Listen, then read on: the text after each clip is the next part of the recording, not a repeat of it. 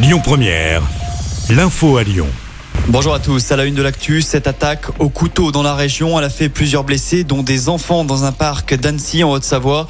Au moins quatre d'entre eux seraient en urgence absolue. Le suspect présumé a été interpellé, annonce le ministre de l'Intérieur Gérald Darmanin.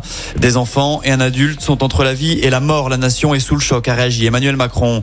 En parlant d'actualité autour des enfants, l'alerte enlèvement concernant la petite Malek vient d'être relevée. Elle avait été déclenchée par le ministère de l'Intérieur hier soir suite à la disparition de cette fillette de 8 ans du côté de Dunkerque dans le Nord.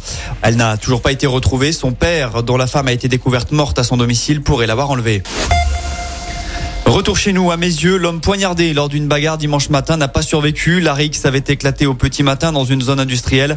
Quatre individus âgés de 19 à 23 ans s'étaient affrontés et l'un d'eux avait été touché par un coup de couteau. Âgé d'une vingtaine d'années, il est finalement décédé. Aucune interpellation n'a encore eu lieu dans cette affaire. L'enquête se poursuit.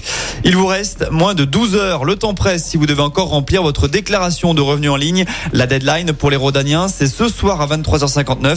Si vous ne respectez pas ce délai, vous vous exposez à une pénalité financière.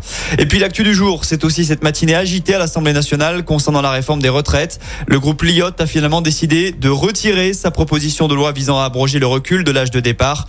Hier, la présidente de l'Assemblée nationale, Yael Braun-Pivet, avait annoncé qu'elle ferait barrage au texte et qu'il n'y aurait pas de vote. Chez nous, à Lyon, un rassemblement a été organisé à midi devant la préfecture. Passe au sport avec les demi-finales dames de Roland Garros ce jeudi. Igas Viatek, numéro 1 mondial, affronte Béatrice Adanmaya.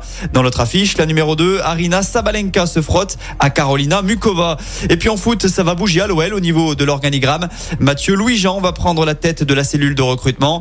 Il gérera donc le mercato estival. Cela entraîne la mise à l'écart de Bruno Chirou du pôle décisionnel selon l'équipe.